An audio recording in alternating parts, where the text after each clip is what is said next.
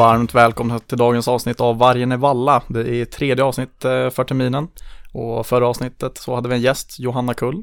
Och nu så har vi en ny gäst här och det är Mohammed Salih, eh, Mohammeds väg till miljonen som de flesta kanske känner igen han. Kul att du är här. Ja men riktigt roligt att vara här. Det känns ärofyllt. Ja.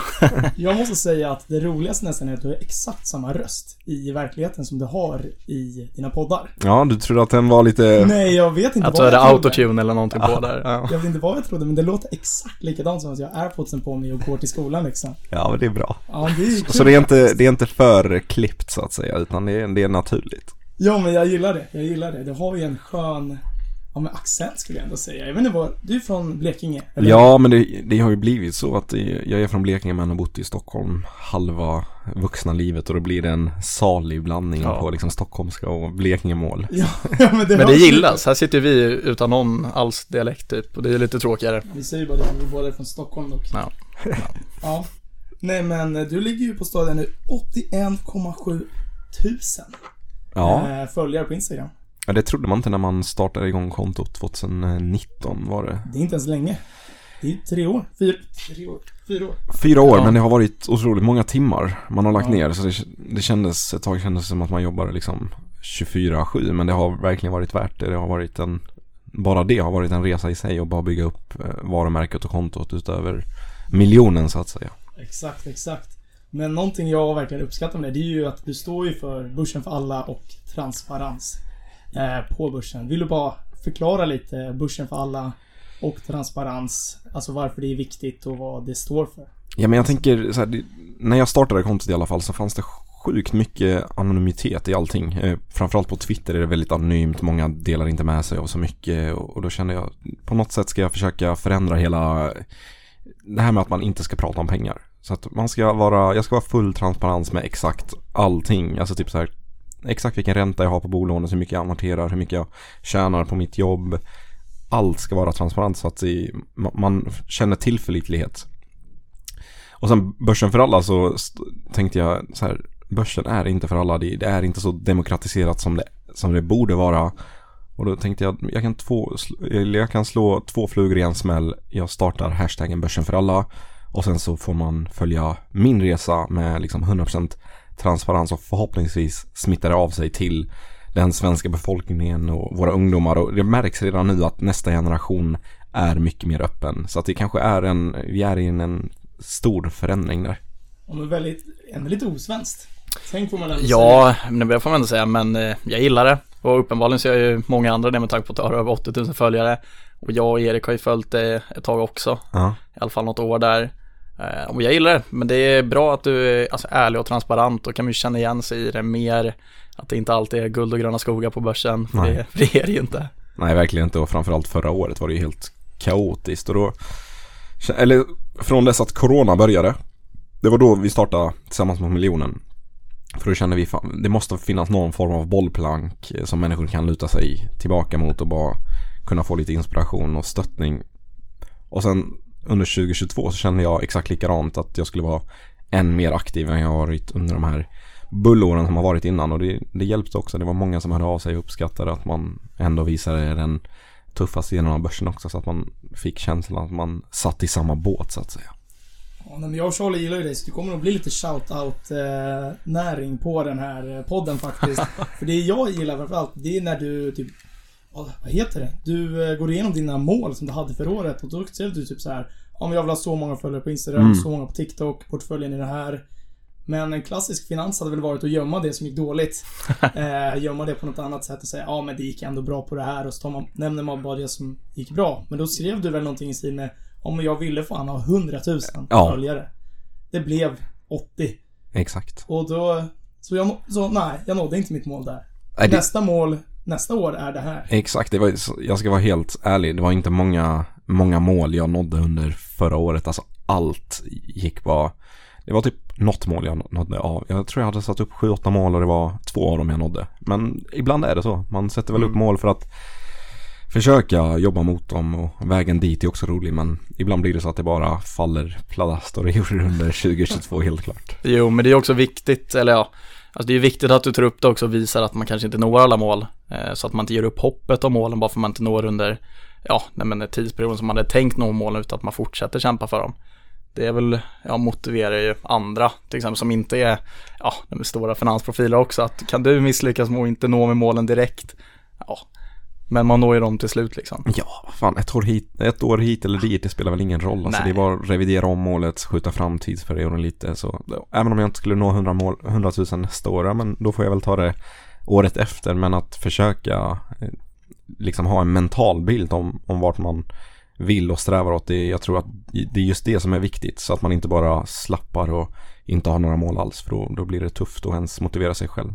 Ja, men framförallt för just de nya i finans. Jag och Charlie pluggar ekonomi här. Och det är ju många som börjar liksom intressera sig för börsen på universitetet. För det finns ett stort, hårt börscommunity, men även alltså intresse hos ekonomstudenter. Mm. Och då pratar man mycket så här, ja men börsen ska gå upp 8,5% per år ungefär. 8,46 eller vad det är. Mm. Och då så kommer ju min kompis Kristoffer då. Jag ska säga hans namn för vi är transparenta här. Ja, det är Han, bra. eh, ja, hans första år gick han, vad var? Plus två eller något sånt där. Eller jag vet jag kommer inte ihåg exakt. Men han slog inte index, men han förlorade inte pengar. Nej.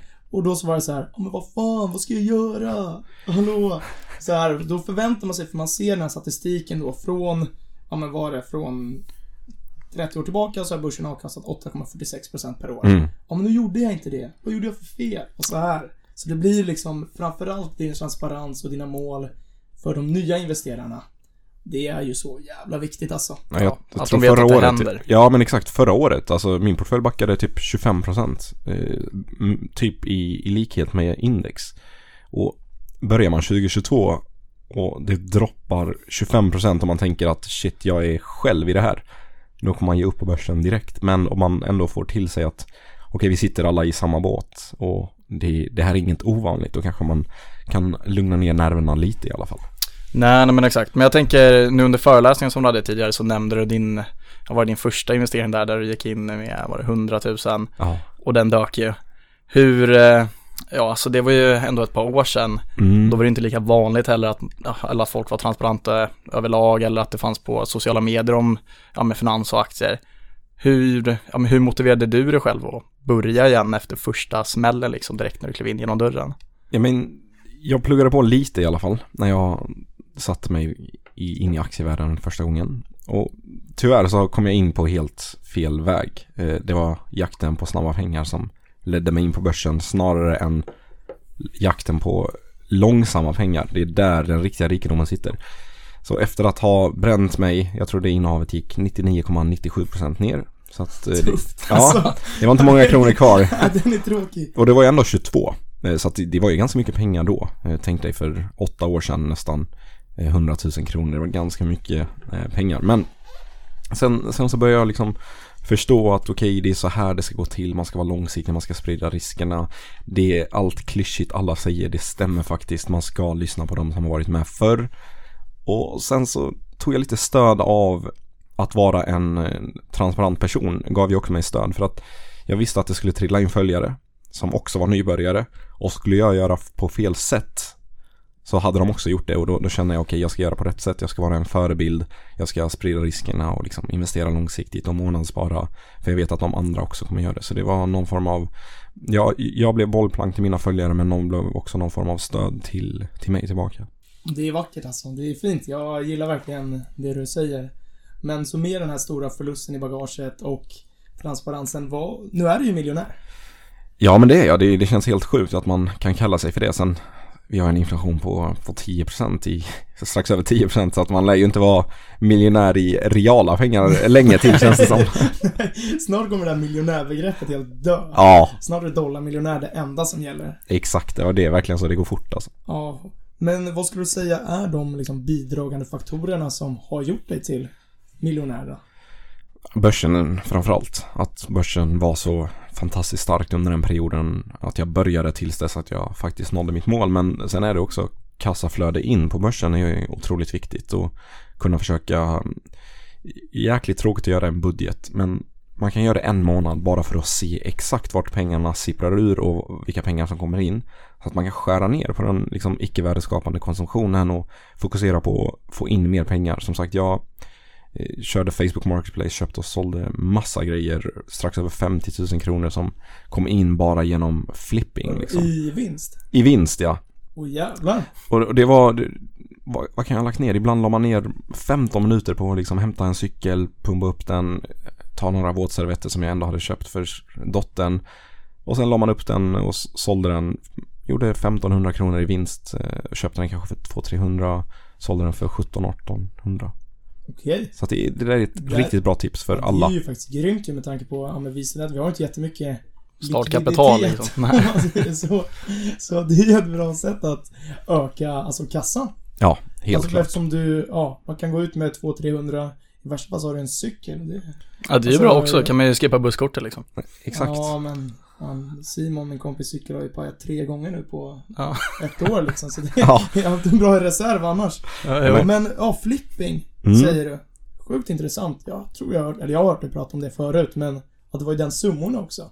Ja, det jag var tänker mig mycket att det pengar. är 100 kronor hit eller dit och det kände jag när jag var spontankollad att säga, nej det är väl det är kanske inte värt det, då kan jag gå till jobbet och tjäna 150 i timmen Ja, istället. ja. Men eh, om du kommer upp i sådana summor så är det absolut värt att slå Jo, en men det, titt då då. det har ju varit en del transaktioner kan jag tänka mig. Ja, absolut.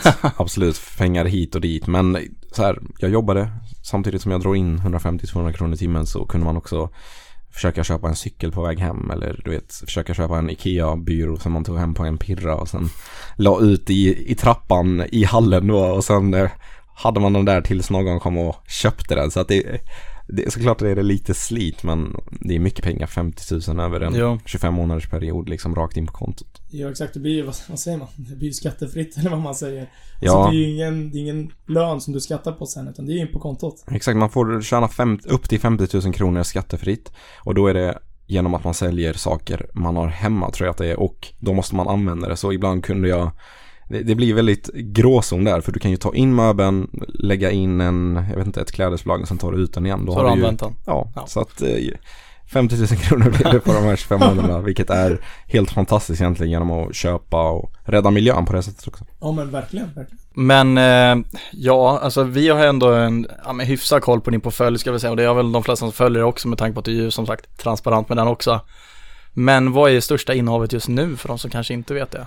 Största innehavet har varit eh, Hexatronic faktiskt. Eh, men jag har skalat av lite med tanke på att eh, jag inte låter någon, eh, något innehav bli alldeles för stort. Och det har jag lärt mig genom eh, förra årets misstag. Eh, jag ska logga in här medan vi pratar Ja. så, får vi, så får ni första. Jag gjorde också det. Hexatronic är upp 11,27 procent. Ja, Ja. du ser. Ja, Fel att skala hem. Men I det, ja, i det här fallet kanske, men som du nämnde på lunchföreläsningen där så hade du ett fall där du kanske borde skalat av lite. ja, det borde jag. Just nu är Evolution eh, största innehav och sen är det Investor och Latour på andra och tredje plats. Så att, Jaha, okej. Du- Du har uppdaterat lite sen din portföljuppdatering. Ja. Det var ju 4 december det var ju. Ja, det var ett tag sedan Det var ja. ett tag sedan. Det var Ja. snabbt det åker. Ja men det, det gör faktiskt det och sen så känner jag att Eh, risk reward i Evolution med tanke på vilken fantastisk rapport de kom med och liksom det finns en stor efterfrågan på, på just spelmarknad fortfarande och mycket tillväxt i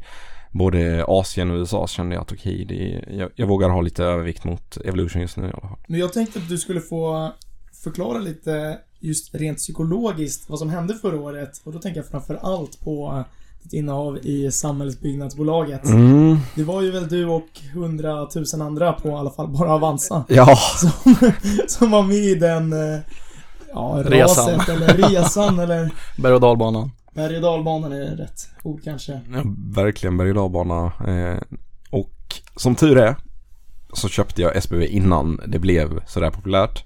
Så att man kunde köpa den, jag tror det var med, med avknoppningen där för 12-13 kronor. Eh, och det, det, problemet är att jag hängde med hela vägen upp och liksom drabbades av någon form av girighet. Där jag borde ha skalat av och tagit hem en vinst på många procent. Eh, jag tror att jag var upp 400 procent som mest eller vad det var. Men kände att nej, det, det, det kan växa lite till och det, liksom allting är, det här är så tryggt det kan bli. Det är liksom samhällsfastigheter, i fina kassaflöden. Så jag håller den och sen kommer blanka rapporten där och jag Kom ihåg att jag säger i podden att det inte är så seriöst. Typ. Och sen så eh, kommer det fler blanka rapporter och sen kommer eh, mycket media och bara pumpa det här och det, det ska man ha med sig. Media skriver om det som leder till klicks och försäljningar. Så skriver de någonting som har 150 000, 200 000 aktieägare så är det klart att folk kommer klicka sig in. Och när de väl märker att de klickar sig in och kommer de fortsätta skriva med det. Så ett tag var det ju liksom Dagens Industri, Svenska Dagbladet, DN, det enda man såg var Ilja Battlans huvud eh, mot, eh, vad heter han, Viceroys eh, Fisher där eller vad han heter. Det var de två eh, som debatterade på, i stora medier. Och Ilja han är ju en frispråkig person också. Vad var det han sa om blankarna? Att de var Kriminella. kriminella, eller hur? Ja, att Alltså, de han- borde...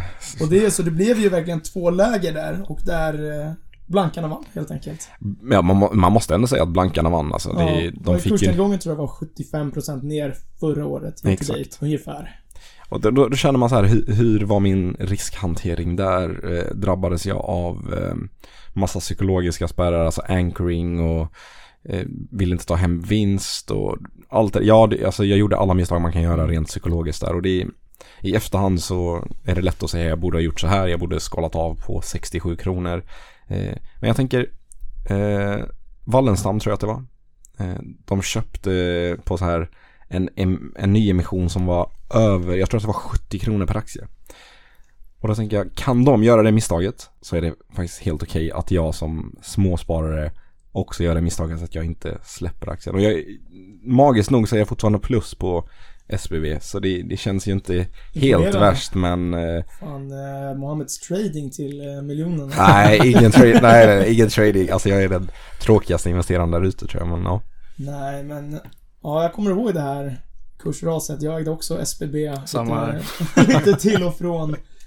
Men det är ju som du säger, det är så himla lätt att hamna i de här fällorna. För jag tänkte ju samma sak. Eh, De hade ju långa avtalstider på någon snittavtal på typ 8-9 Mm. år. Det var brandstationer, polisstationer, skolor. Det var liksom... Det var allt. Ja men det var ju det ultimata fastighetsbolaget med de ultimata människorna bakom. Ja, Eh, Så det det är inte så konstigt att man hamnar i den här psykologiska fällan att ja, det här kommer fortsätta upp liksom. Man tänker ju bara liksom, lite till. Sen så tar jag, sen tar jag hem vinsten, lite till bara. Exakt, och det, det är inte, alltså blanka firmor är ju inte dumma. De ger ju sig på aktier som såklart är övervärderade men också som har mycket småsparare i sig. Alltså det blir ju sån, Som reagerar lätt ja, liksom. flockmentalitet. Alla skulle sälja, ingen ville ha SBB. Trots att man har låst sina räntor ganska länge, trots att man har som du säger långa hyresavtal. Så är det så här, säljer han och hon och han och hon. Ja men shit, jag måste också följa med det. Jag måste ut genom dörren innan alla andra gör det. Det, det är jäkligt smart. Alltså. Jo. Men jag antar ju att du har reflekterat ganska mycket över det nu i efterhand angående, ja, nej men eh, tillvägagångssättet där i just SPV. Men var det det, eller ja, det är ju en lärdom är det ju såklart. Men var det, var det därför du egentligen gick tillbaka till 15% och höll den lite hårdare nu på Hexatronic?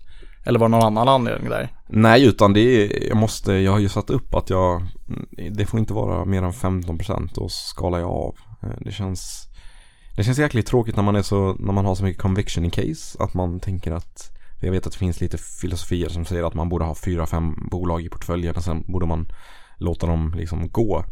Men jag känner att jag, jag inte varken har den tiden eller kunskapen att sitta liksom så mycket och följa mina case och uppdatera hela tiden med nya siffror och följa vad analytiker säger. Och därför är det en ganska enkel regel att ha ja, fem, högst 15% och jäkligt många bolag som bara skvalpar i portföljen. Det är härligt. Jag köper det. Ja, Alltså, har du någon sån regel? Alltså jag har ju kollat ganska mycket på portföljstrategi så, men då framförallt kollar jag mycket på branscher. Ja, Vilka branscher är det jag vill vara investerad mot? Och då finns det ju exempelvis fastighet eller det finns eh, cybersecurity. På så sätt liksom även lite eh, hälsovård, sjukvård eller eh, den industrin så. Så jag kollar lite mer på att sprida min risk däremellan. Och för att få då alltså icke-korrelerade tillgångar mellan varandra. Ja. Så tänker jag väldigt mycket. Eh, och då så att även sprida riskerna både lite USA eh, Jag har lite Prosus som får lite Kina Mm, eh, via Tencent då. Och även mycket Sverige. Så liksom, så jag tänker mycket på att de ska vara inte korrelerande med varandra. Men sen, ja, jag har ingen exakt regel. nej. Du då Sean? Nej, alltså förut hade jag, eller förut hade jag väl lite mer av en tydligare regel där. Där det också, jag tror det var 15 eller 20 procent någonstans där som det inte skulle vara mer av egentligen. Men sen fick man ju någon favorit som fick, ja men segla iväg lite för långt. Ja, det gick inte heller så bra på den då, men sen efter det har jag ändå varit lite hårdare, men nu har jag typ 10% max. Förutom om jag drar någon swing kanske någon gång kan det bli någon. Ja men det blir ju så, de, de innehaven som fortsätter upp och tuffa på, de de vill man ju inte heller skala av. Nej. Och då blir det att man är, om man inte är konsekvent som, som jag inte var. Det gjorde att jag förlorade väldigt många procent. Jag, alltså i rena pengar så var det nog en 300 000 som liksom gick upp i rök för att jag inte var konsekvent. Ja, min AI-investering Nvidia, där sitter jag lite valet och kvalet nu. För där, jag vill ju vara investerad mot AI och deras påverkan på framtiden. Jag Mm. tyckte att Nvidia var den bästa, alltså bolaget däremellan som har en otroligt stark marknadsandel och även växer Mm. mycket. Men jag snackade med min kompis igår, en kille jag ofta pratar mycket aktier med. Ja men det här jävla ChatGPT har ju kört in den i Ja. skyarna, så det bara sälja. Så, det här är så, så, uh, men jag har ägt den så länge nu, så trots en tuff förra år så har jag gjort en del procent på den. Ja. Men den har jag ju mitt liksom, för det är ju den bolaget i min portfölj som har högst procentuell uppgång. Mm. Mm. Då, man får ju en kärlek. Ja men det är ju, det. Ja. kill your darlings. Ja, men det, det vågar man inte. nej jag vet. Nej. Det, det är jobbigt. vågar. Det, Men eh, det, det måste ju ske till slut. Ja. Men ja, jag, typ Evolution till exempel, det är ju en av mina älsklingar. Den är ju svår, eller jag vill ju inte sälja av allt det här så jag ligger väl kanske lite tung men Den ligger Nej. ju runt 1337 hela tiden. Ja, exakt. Det är svårt alltså. Det är svårt. det är, det är tecken tror jag. Ja det är Ja. det. det är, verkligen. Ja, ingen rekommendation där. Nej. Nej. Men du Mohammed, nu jobbar du ju på Fundler. Ja. Kan du berätta lite kort om Fundler där bara för de som inte har koll kanske? Ja men om man ska hålla det väldigt, Så väldigt simpelt. snart. Du vill ha ett jobb? Ja men då. Eh, nej men det är färdiga fondportföljer som eh, kombineras av både AI och förvaltare och liksom kompletterar varandra och har avkastat riktigt, riktigt bra. Och jag, det, det är därför jag känner mig typ extra stolt över att jobba där för att det är en produkt som är börsen för alla som jag exakt står för. Vill demokratisera börsen och det, det kan de göra. Du laddar ner appen, du svarar på några frågor och sen har du en fondportfölj med sju olika, åtta olika fonder i den portföljen som sprider ut alla dina risker. Jag kollade på eh, lite statistik som vi hade fått. Våran bästa portfölj som är eh, den där man ska ha längst tidshorisont. Eh, vi har tre sådana portföljer.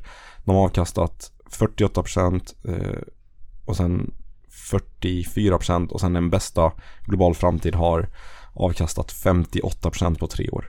Det har inte min eh, aktieportfölj gjort så jag, jag känner så här, jag ska ha mer pengar på Funder för att det blir lite mer pilotskolan också på det. Ja men verkligen. Fundler känns lite...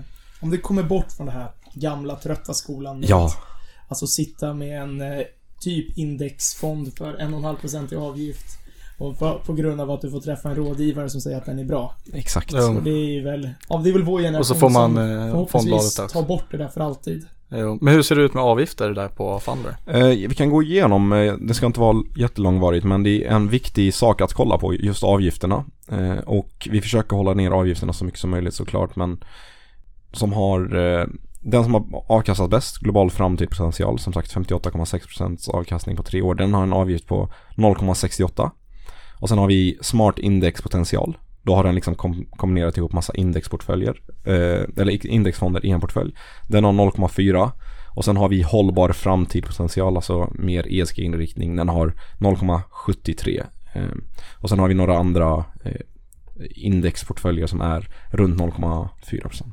Men eh, som sagt, du jobbar ju på Fundler. Mm. Men det, det hade inte jag någon koll på egentligen innan, innan lunchföreläsningen då. Alltså, det kanske inte Erik vet nu då, men har du, har du gått någon utbildning eller någonting tidigare eller hur hamnade du där du är egentligen? Nej, alltså, nej, jag har inte gått någon utbildning egentligen. Jag har pluggat lite strökurser men eh, jag har Jag jobbar på Eltel Networks Först som projektledare eh, och där gjorde man tydligen ett bra jobb. Eh, så då fick man bli projektcontroller. Räkna på liksom olika projekt om, man, om det gick att räkna hem vilka marginaler vi kunde ha. Och när jag fick det där controllerjobbet så eh, jobbade jag i ungefär ett och ett halvt år, närmare två år. Sen tröttnade jag på det och sökte till Unga Aktiesparare. De hade en verksamhetschefsjobb ute. Jag, här, det stod att man skulle ha utbildning. Jag tänkte, jag har erfarenhet och jag kan, låt mig komma på en intervju så kan jag säkert prata. och så blev det och eh, Tove Sander som, som var min chef då anställde mig. Och det är jag galet tacksam för. Tog mig in i, i finansbranschen liksom. Det var en bra anställning skulle jag ändå säga. Ja men jag Så- tror det. Jag, jag hoppas det. Att hon känner så. Ja men det, Det tror jag nog. Jag tror hon gör det, alltså helt ärligt. Eh, och sen eh, efter eh, Unga Aktiesparare så blev det Aktiespararna. Satt i samma kontor. Aktiespararna och Unga Aktiesparare. Sen kommer Joakim Olsson och bara, det kommer öppnas upp en position. Jag tror att du skulle vara intresserad, vi är intresserade av dig som person. Och jag tänkte, ja ja, fan, vi, vi kör på det. Sen sökte jag den och där var det så här fem intervjuer som, som vi skulle gå igenom. Och det gick ändå bra, jag fick jobbet där också. Jobbade på Aktiespararna i två och ett halvt år. Eh, sen så började jag eh, starta eget. Så här oberoende sparekonom. Eh, lite gig liksom i Svenska Dagbladet, lite i tv och så. Och sen så snackade jag med Fundler. I och med att det är samma vision och samma liksom, de vill samma sak som jag. Så kände jag att kan inte ni liksom öppna upp någon tjänst till mig? Jag kan bli sparekonom på Fundler. och de bara, "Ja, men fan det passar ju som handen i handsken. Och sen Ja. så blev det så. Ja men mäktigt ändå. Jag gillar ändå att du har tagit för dig en del. Ja men det måste man göra. Ja, det, faktiskt, Ja, faktiskt. Och jobba fram, in, jobba fram en intervju. Får man surra lite. ja, Ja. det är verkligen. Ja men faktiskt, men det är ju ett bevis på att man kan jobba inom finans, alltså även fast vi går, jag ska gå i fyra år i vi ska inte rekommendera någon att hoppa av här nu. Nej, jag ska, sa det på, på föreläsningen också. Ingen ska hoppa av utan det är jäkligt viktigt ändå att ha. Det är inträdesbiljetten för många och liksom in i branschen. Ja men exakt, exakt. Men just den typen av finans som du håller på med tror jag är en sån som lockar mycket. Många Mm. av oss som går utbildningen jag och Charlie går, den är ju liksom Ja men det är mycket revision som Ja. anställer. Har inte skrattat åt det. Jag har inte valt redovisning som eh, Ja men man skrattar men gråter samtidigt. Det är Ja, ungefär alltså så. det är eh, en skräckblandad förtjusning att sitta och tre timmar hade jag nu intäktsredovisning enligt K3 och IFRS. Det eh, tog tid. Ja, Ja, vi får ta det sen Erik. eh, vi får ta det sen. Ja, ja men det, alltså så här, jag jag tycker alltid inom ekonomi ändå har sin charm. För om inte redovisningen funkar och liksom revisorerna får rätt siffror då kan det ju bli väldigt problematiskt framåt gentemot aktieägare och eh, Finansinspektionen och Ekobrottsmyndigheten så att jag, det sitter ändå ihop i ett ganska härligt kugghjul skulle jag vilja säga. Ja, men någonting som är intressant i det du säger, du har ju verkligen matchat företag efter din vision. Ja, Du har ju inte ändrat din vision beroende på vilket företag du har hamnat på. nej, Och det är ändå en, någonting som jag tycker att lyssnarna ska ta med sig liksom att gör grunden vad står företaget för? Alltså när man söker och när man vill ta sig vidare liksom. För det finns ju Alltså de som anställer 70% av alla ekonomer är ju Big Four liksom och det är ju tydlig partnerstruktur.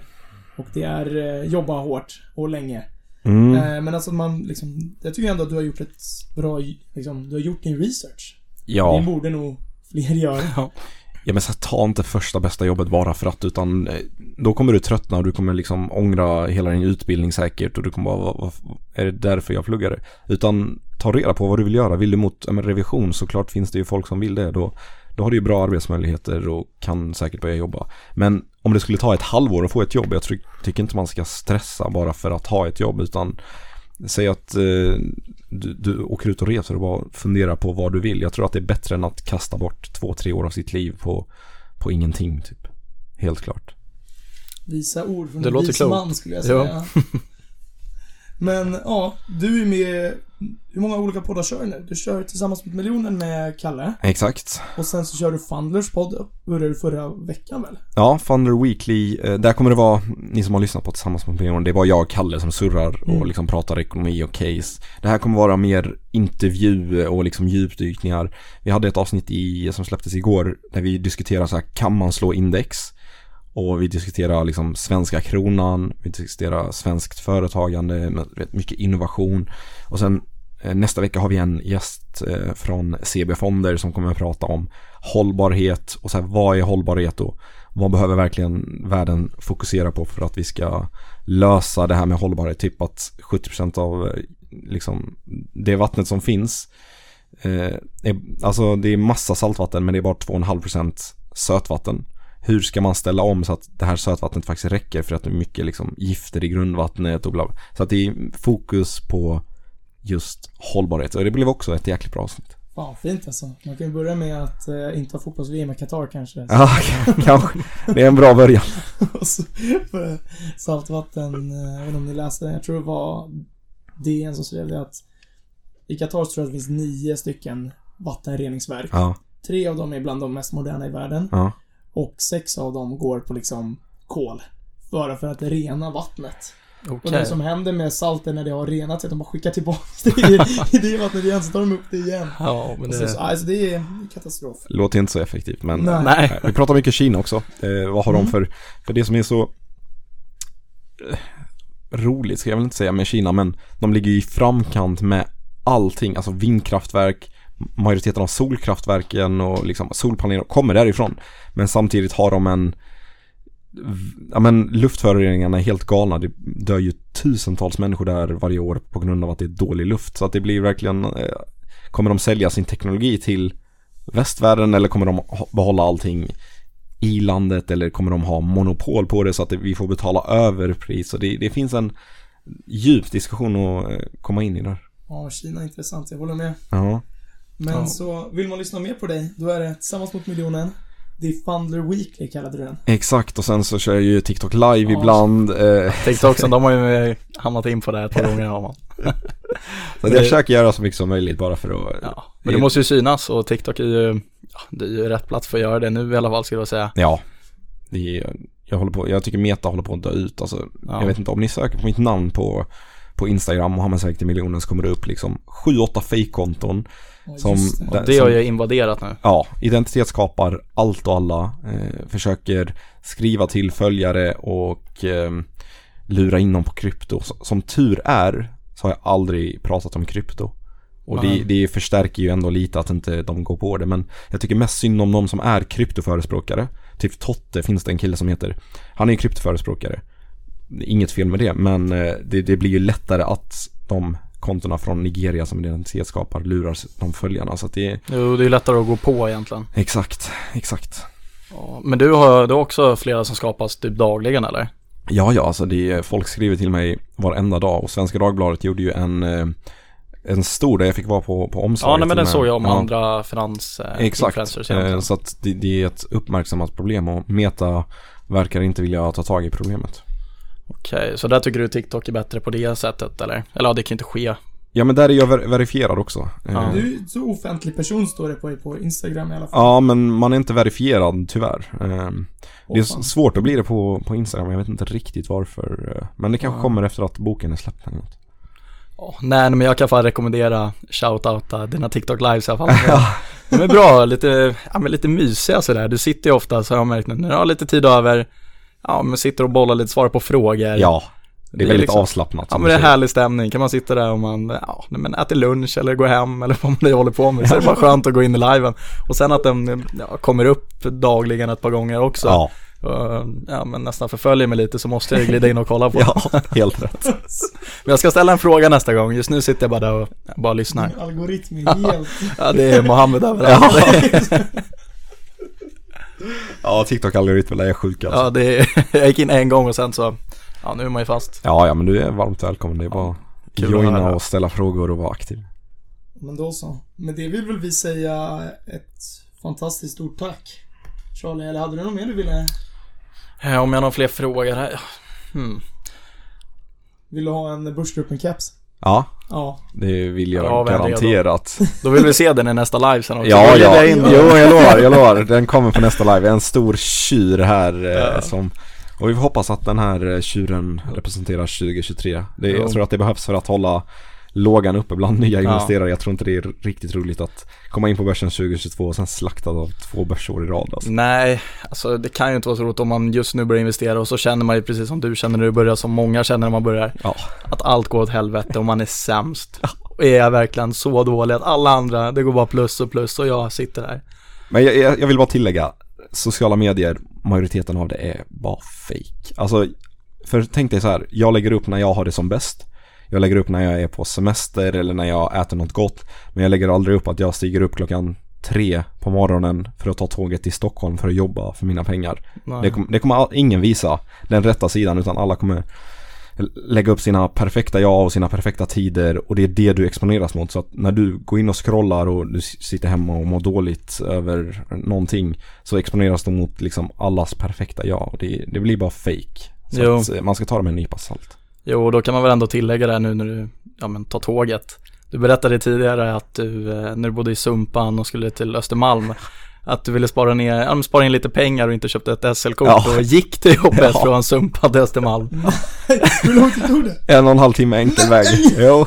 Det är, ja, det är ju respekt. Ja men fan, det är ju lite vardags, eller vardagsmotion. Det är motion. Ja, det är motion det. är- Sen kan man ju liksom prata i, på telefonen eller lyssna på, på lite poddar och Ja. ekot. Plocka upp en soffa eller cykel på vägen. Exakt. Inga soffor men cyklar. Cykeln, det var fan, jag orkar inte gå hem idag. Är det någon cykel som ligger på Tjänar pengar på att, eh, ja, men på att ta sig till jobbet liksom. Exakt. Exakt. Men det är imponerande.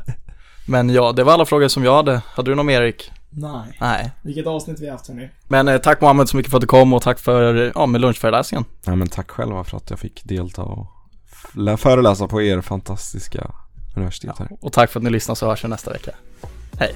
Tja.